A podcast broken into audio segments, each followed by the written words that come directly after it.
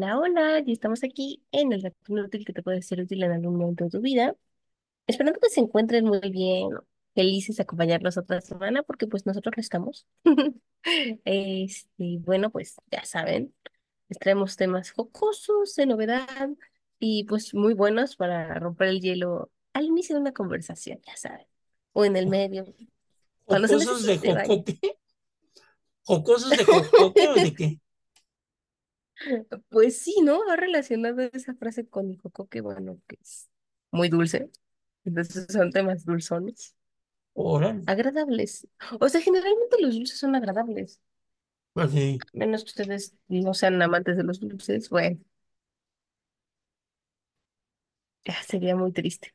ya sería muy triste que, bueno, es que hay gente que no le gusta el dulce, Sí, que prefieren las cosas saladas. Y miren, no me malentiendan, sí me gusta comer botanas saladas, pero lo mío, lo mío son los dulces.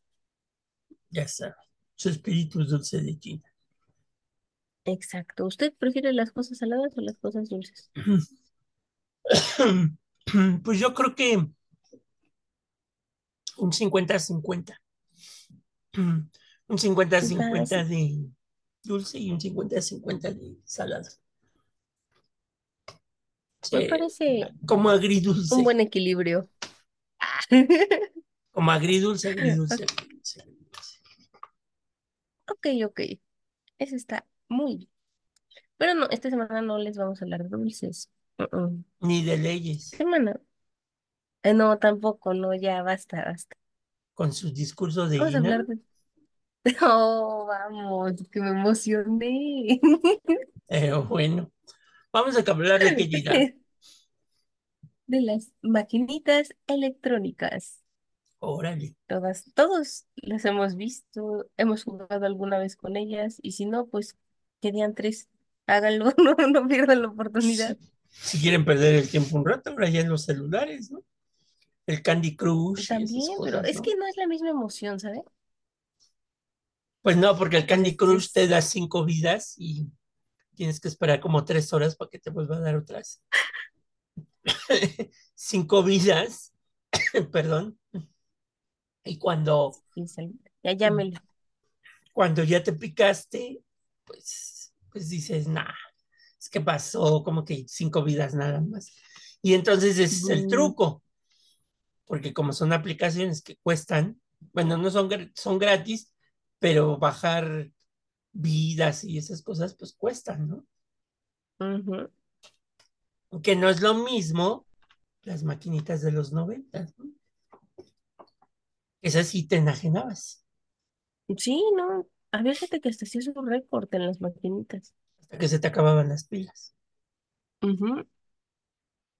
Tremendo. Pero vamos a hablar acerca de ellas. La Birk Game se convirtió en la consola portátil favorita de los niños mexicanos en la década del 90, por ser infinitamente más accesible que un Game Boy. Pues Game Boy. digamos que era la maquinita para los pobres. No, yo le iba a decir, pues es que, o sea, cuando eres niño, pues regularmente, o sea, sí te compran juguetes y todo, pero no se emocionen, o sea, tú como eres niño, no te compran el juguete así luego, luego. Entonces, Que, con que yo creo que un niño sí se traumaba, ¿no? por... Porque su ilusión era un Game Boy. Yo digo que están tan chicos que no entienden la diferencia. Eh, O sea, sí, pero me refiero, jugar es jugar, mm, puede ser, puede ser. creo yo, no lo sé, no. Yo no era tan apegada a este tipo de cosas cuando era pequeñita. Pero bueno, en la década de Es 1990, que tú no naciste en los noventas, tú naciste ya en los dos miles. O sea, esa es una gran diferencia. Pero aún así, por ejemplo, yo me acuerdo que cuando iba a la primaria, sabe que sí quise, pero no me compraron porque, pues, hashtag, mi mamá estaba en contra de los Échale, de echa, video, echa el trauma, échalo, échalo. El Nintendo SD era una consola portátil igual, era como del tamaño actual de un teléfono por dos, o sea, se abría así como pantallita, una mini Ajá, computadora. Me encantaba, o sea, todos en la primaria tenían su Nintendo SD y me acuerdo que yo le dije, mamá, no lo compres, me lo compres. Me dijo, no, no, no, está mal, o sea, los niños no deberían jugar con eso. Y pues yo dije, no. no. Entonces, literalmente tenía que pedir prestado a un amigo. Ah, me cae muy bien mi amigo Joseph. Me, me empezó a jugar Mario Kart. No, hombre, no, éramos súper compas, ¿no? O sea, cero. En esa época yo quería ser monja, entonces cero que ver. ¿eh? Usted y sus malas ideas. Bueno, pues no has cambiado. El punto es... Oh, Síguele, era buenísimo síguele. porque yo jugaba Mario Kart. Bueno, o sea, era como el juego, ¿no? Mario Kart. Buenísimo, ¿no? Eh, ah, porque aparte también tenía otro de matemáticas. Y por ese juego fue que empecé a hacer como proselitismo para que mis papás me lo compraran, pero pues me mandaron al diablo, ¿verdad? Pues sí, Pero el punto es que, sí, o sea, esto se fue revolucionando. Empezó con el Beer Game y pues bueno, revolucionó hasta el Nintendo SD y bueno, actualmente está el Nintendo Twitch. Hay un montón de consolas. Pero bueno, volvamos a la, a la que empezó todo Ok. aquí en México. Como les decía, en los noventas la economía mexicana no era lo suficientemente buena como para que los padres compraran a sus hijos los juguetes que quisieran. En especial las consolas de moda como Nintendo. Vea, es que este Nintendo es diferente al que les digo. o sea, este Nintendo era como una computadorcita grandotita. Y el Ajá. Nintendo SD, DS era chiquito, era portátil. O sea, podías llevarlo en tu bolsa Que ahorita están de moda, ¿no? Digo, en los tianguis los encuentras hasta en 200 pesos. ¿A poco? Sí, ve al tianguis que está muy cerquita de tu casa el domingo. Y yo aquí sin saberlo. No, nomás terminamos de grabar y me lanzo, ¿eh? Ve a checharear y ahí te los encuentras. Oiga, sí, de verdad, es que sí, en serio, todavía de vez en vez me acuerdo del Nintendo de color rosa, palo de rosa, metalizado. Qué Uh, cosa tan y hermosa. hasta lo sacaron en ediciones especiales, que de Hello Kitty y esas cosas. ¿Y, y qué estaba haciendo yo para no enterarme?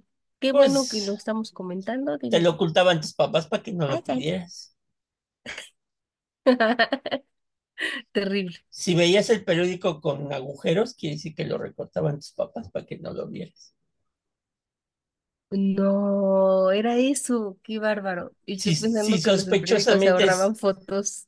porque hasta eso, ese tipo de videojuegos no tuvo comerciales en televisión, que eso fue una cosa Mm, rara. mm, O sea, fue una Pero se cosa rara, vendían. pero se vendían. Yo me acuerdo que era más bien un boca a boca, o sea, yo, yo me Ajá, enteré de ellos porque uno de, Joseph, el amigo que les digo, fue de los Iu, primeros niños que llevó a la escuela eso y cuando vimos, pum, todos teníamos esos, o sea, en el día libre era como de ley que todos lo trajeran. sí, tú veías la tele y no había un comercial de Nintendo. Es cierto. Mm, Vea, qué buenos eran entonces y ahora. pues sí, Pero bueno,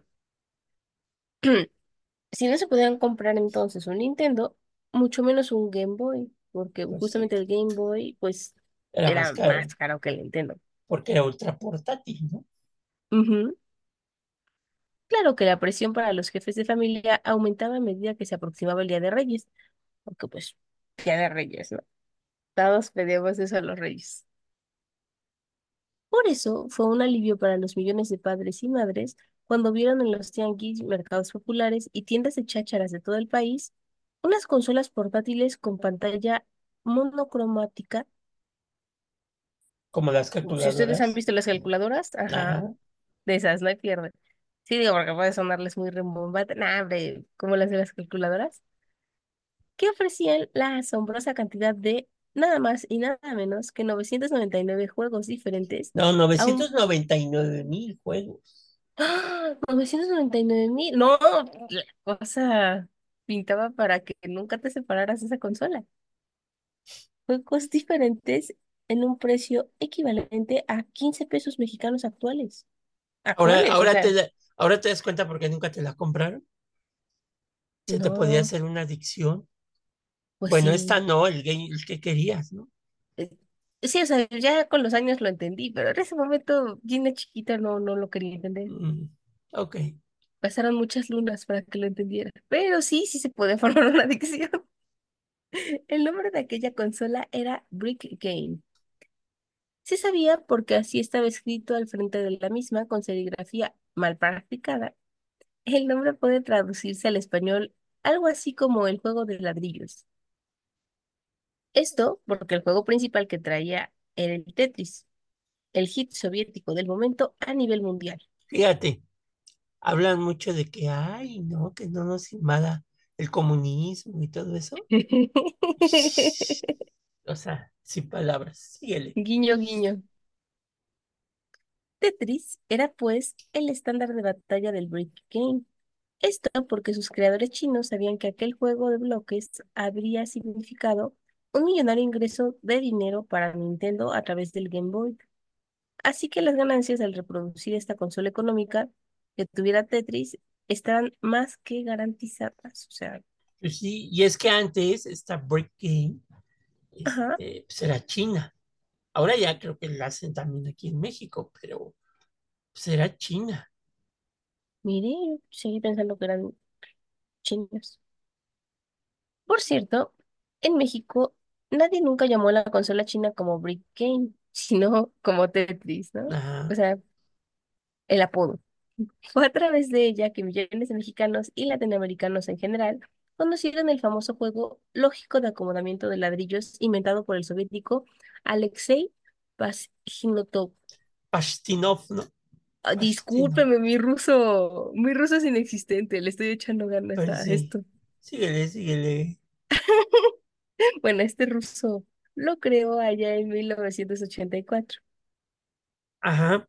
Que también, este, hace poco, Gina, creo que fue noticia cuando un niño, como de 12 13 años, Chiquito. venció a la inteligencia artificial, este, con este juego del Tetris. Mírenlos, nacen con actualizaciones ya. ¿Por qué? Porque, bueno, los que nunca la han jugado, que yo me imagino que todos, ¿verdad? Sí, Pero bueno, los, bueno, es que ya después cuando salieron los celulares venía también, y como ya los celulares tenían pantallas a color, pues ya venían con colores, ¿no? Entonces, este, tenías que acomodarlo ya no por el tamaño, sino a veces por el color, ¿no? Tenía que ser También. de un solo color. Pero bueno, se supone que iba muy lento, ¿no? Hasta te aburrían los primeros niveles, ¿no? De que se tardaba en bajar, este, La vi. si era horizontal, vertical, en forma de T, en forma de L, cuadrado y no sé qué más, se tardaba. Pero conforme ibas avanzando en los niveles, iba avanzando el nivel de dificultad que consistía en que los bloques bajaban mucho más rápido, ¿no? Entonces ya Sí, cuando veces que ni te da ah, tiempo de pensarla. ajá, ya, ya cuando llegabas al último, de los últimos niveles, pues ya se te atoraban todas y ya perdías, ¿no? Este, Mm, y, y pues bueno, eso era el chiste, ¿no? sí, de- y de hecho es divertido porque como que te agarra el desenfrene de no, no, no, no, que no te gane la máquina, pero pues bueno. Explicado lo anterior, podemos ofrecer dos datos interesantes adicionales sobre este Brick Game. El primero es que a México también llegó una versión de Brick Game hecha en Rusia, solo que esta usaba tres baterías y tenía una bocina más eh, potente. mejor que las chinas, porque las chinas eran de cuatro baterías y su sonido era muy bajito. Mm, ah, pues sí, no, le quita emoción al juego. Y el segundo dato es que en estricto sentido la consola portátil no contaba con, ¿con cuántos juegos, profe? La novecientos de, noventa y nueve juegos. Sino que eran básicamente 10 diferentes con una gran ramificación de pequeñas variantes de cada uno. Eh, Sí, O sea, con que le agarran la onda a uno, ya iban agarrándole el hilo a los demás. En los foros digitales, muchos recuerdan con alegría que los Reyes Magos les trajeron una Brick Game cuando pidieron un Game Boy. Pero bueno, ahí está Gina. yo, no, a mí no me trajeron nada de eso. Pero nunca fuiste al mercado y querías una Brick Game. Insisto, mis mamás decían que Nunca se la quitaste a tu adicción. prima cuando ibas de vacaciones porque la veías entretenida. Yo era muy respetuosa de las cosas ajenas porque no me Ah, gustaba que tocaran las mías. ok. Ya saben los traumas. Res- Respetuosa por no decir payasa, pero volvamos. Otros más dicen que alguna vez las encontraron a la venta en combo. Ah, ¿qué tal, eh? Una Brick Game más con una calculadora más un reloj digital, mientras que otros recuerdan, ah, rayado. ibas a ser la envidia del salón. Pues sí, imagínate tu maquinita, tu calculadora y tu reloj Y un reloj digital, digital, ¿eh? No cualquier reloj. digital, o sea, te sentías Ese, la última Coca-Cola del desierto. soñado. Mientras que es otro, otros, otros de estas personas que participan en los foros digitales recuerdan que tuvieron que sacar algo de dinero del monedero de mamá, quiño, quiño, para comprar una en el tianguis. Seguro tú también tienes algún recuerdo de ellas. Sí, pues es que era así como que el juguete de moda para los chavillos de los noventas. Y pues era el juguete de tianguis. O sea, el problema que tenía esa maquinita es que si se regaba la tinta de, de la pantalla, pues ya valía, o sea, o se, se te caía, se rompía la tinta que traen estas, es como las calculadoras, que ya ves que si se te cae, bueno, las que son chavitas, este, se riega la tinta en la pantalla, este, y pues, ¿Y ya pues no se ve? las, ya no se ve, se ve negro, ¿no? O sea, se empieza a ver como negro, que es lo que Mm, tenían este juego que tú decías que querías, este, y que ahora eso es lo que revisan los que compran estas antigüedades, que cuando prendan no esté manchada, es como los celulares, que no esté manchada la pantalla porque ya no sirve, ¿no? Sobre todo ese tipo de juegos, ¿por qué? Pues porque ya no hay refacciones, o sea, ya no hay pantallas de ese tipo, entonces tienes que comprar otra, así que andes buscando en los tianguis para si sabes cambiarla, la cambias y todo lo demás. Hay una, hay una cultura ahora, Gina, de la gente de los tianguis. Mira, este es el combo. Mira, ¿eh? Tu super Oh, combo. Tu o sea, Brick no súper Game, bien. tu calculadora KK 402 y tu reloj digital verde. Excelente.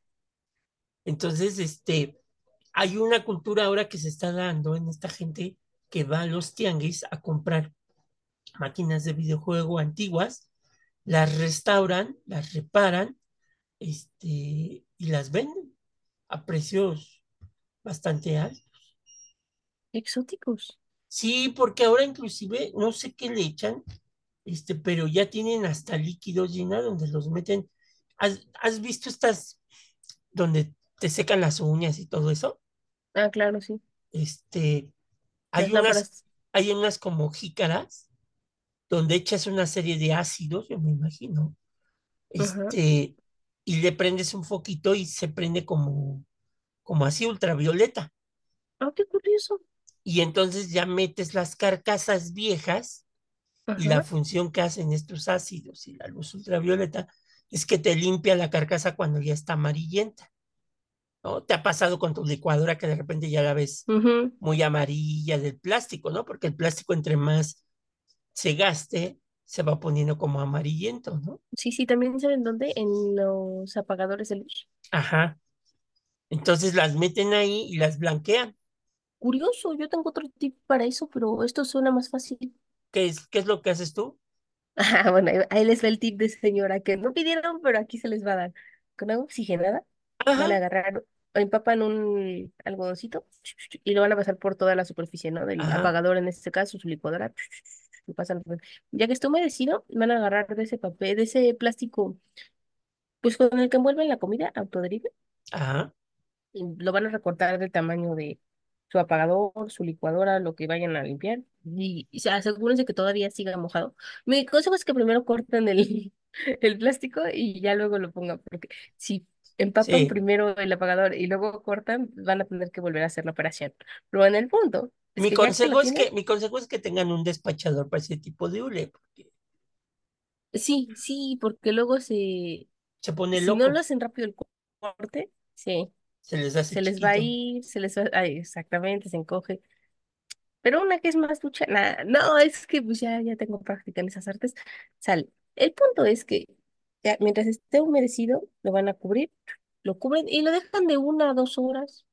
Y ya que pasen las dos horas, lo quitan, lo limpian así con un trapito normal con agüita, poquita agüita, no, no se emocionen tampoco. Y ya se va a ver que está blanquito. Si todavía está un poco amarillento, pueden repetir la operación unas dos, tres veces más y queda. Sí, los que no tienen estas maquinitas, para limpiar el plástico, este, lo hacen así como tú dices, con agua oxigenada y un cepillo de dientes, Ah, este, también sí es una, sí tiene pedacitos así como ranuritas, ranuritas, le vas quitando la, lo percudido. Pero es incluso hasta una en polvo. cultura que ahora, Gina, hay un tianguis que es muy famoso aquí en la Ciudad de México, que está por el oriente, que es el famoso tianguis del salado. Para los que no lo conozcan, ese tianguis empieza, se pone solamente los miércoles, desde las 2 de la mañana hasta Oh, las 2 de la tarde. Y mucha gente ahora ha agarrado de ir a la madrugada, 2, 3, 4 de la mañana, porque es cuando los chachareros sacan sus, sus mejores ofertas. oh, sí, pues sí, hay menos público. Hasta computadoras, bueno, ahora ya hay, ya ves que está muy de moda esto de las PC, PC gamers, PC gamers. Ah, claro. Entonces ahora van, compran computadoras viejas, les cambian los discos duros y todo eso y ya las venden como si fuera una PC gamer de, no sé, 40 mil, 50 mil pesos. Qué curiosos. Sí, que esa es una buena idea porque algo Para que ya no sirve en la tecnología y que va a ir a la chatarra y al basurero, pues bueno, le estás dando una reutilización este, práctica, ¿no? revives. Exactamente, pero pues necesitas mucha paciencia, mucho tiempo, conocimientos de Conocimientos. electrónica, de computación, etcétera, etcétera, para poder hacer ese tipo de cosas. Y los compran por precios bajísimos, de 100, 200 pesos, ¿no? Sí, claro, pues, o sea, hay gente que lo vende porque pues ya la basura en su casa y Por lo ejemplo, recicla. que eso también es lo que criticaban, que yo tengo ahí mis dudas. Hay videos de gente que vive en Estados Unidos que se, se dedica a recolectar la basura que sacan los ciudadanos norteamericanos de sus casas. Ajá. Y muchas veces anuncian que se encontraron consolas, pantallas, o sea, Ah, también he visto esa discusión en Europa, ajá. que yo digo que ahí tengo mis dudas, ¿verdad? Porque, porque la otra vez salió un tipo que dejó todo un juego de jardín, sillas, mesas y todo eso en la basura, este, como que le piensas, ¿no? Pero, Bueno, pero mire, en mi puede pasar, experiencia, porque tú aquí sí, ves sí recolectar basura en la Ciudad de México y a ver, te dejan el no, no. pulgoso. Es que es, es diferente. Bueno, no sé en Estados Unidos, pero en Europa sí jala eso. O sea, de que dejan así las y las dejan, no en el estado que las compraron, obviamente, o hay veces que sí, porque ellos compraron, por ejemplo, una sala nueva o un comedor nuevo. Y lo que hacen es, depende del lugar, o sea, si son como casas en zonas muy céntricas, lo dejan de que luego, luego afuera, ¿no? Junto al basurero normal. Pero no crean que lo dejan sucio y así. No, no, no, lo dejan en condiciones de que alguien lo pueda utilizar si bien lo necesita.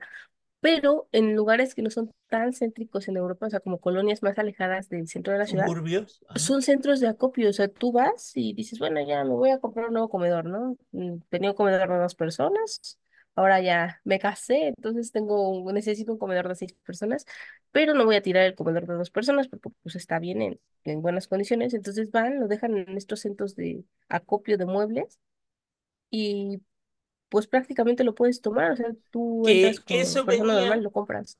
eso venía mucho de la Segunda Guerra Mundial.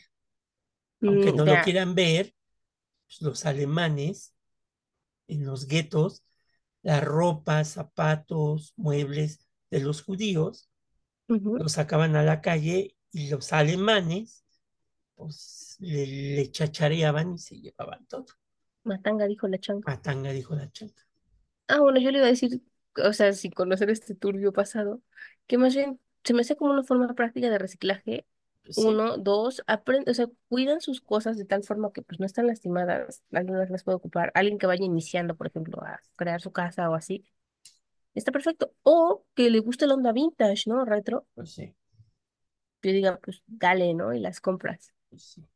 Y entonces en Estados o las bodegas que venden en Estados Unidos. Hay gente que, Ah, sí, sí, que renta bodegas y las venden y tú ya la compras y pues a ver qué te toca ahí adentro, ¿no? Ah, aclaración pertinente, o sea, las venden después de que ustedes no pagan ya no por pagaron y cierto tiempo, ajá. juicio, ajá. Sí, sí, es un poco lo, es un poco lo que debería de pasar aquí en México cuando se hacen estos pasa, remates judiciales, ¿no?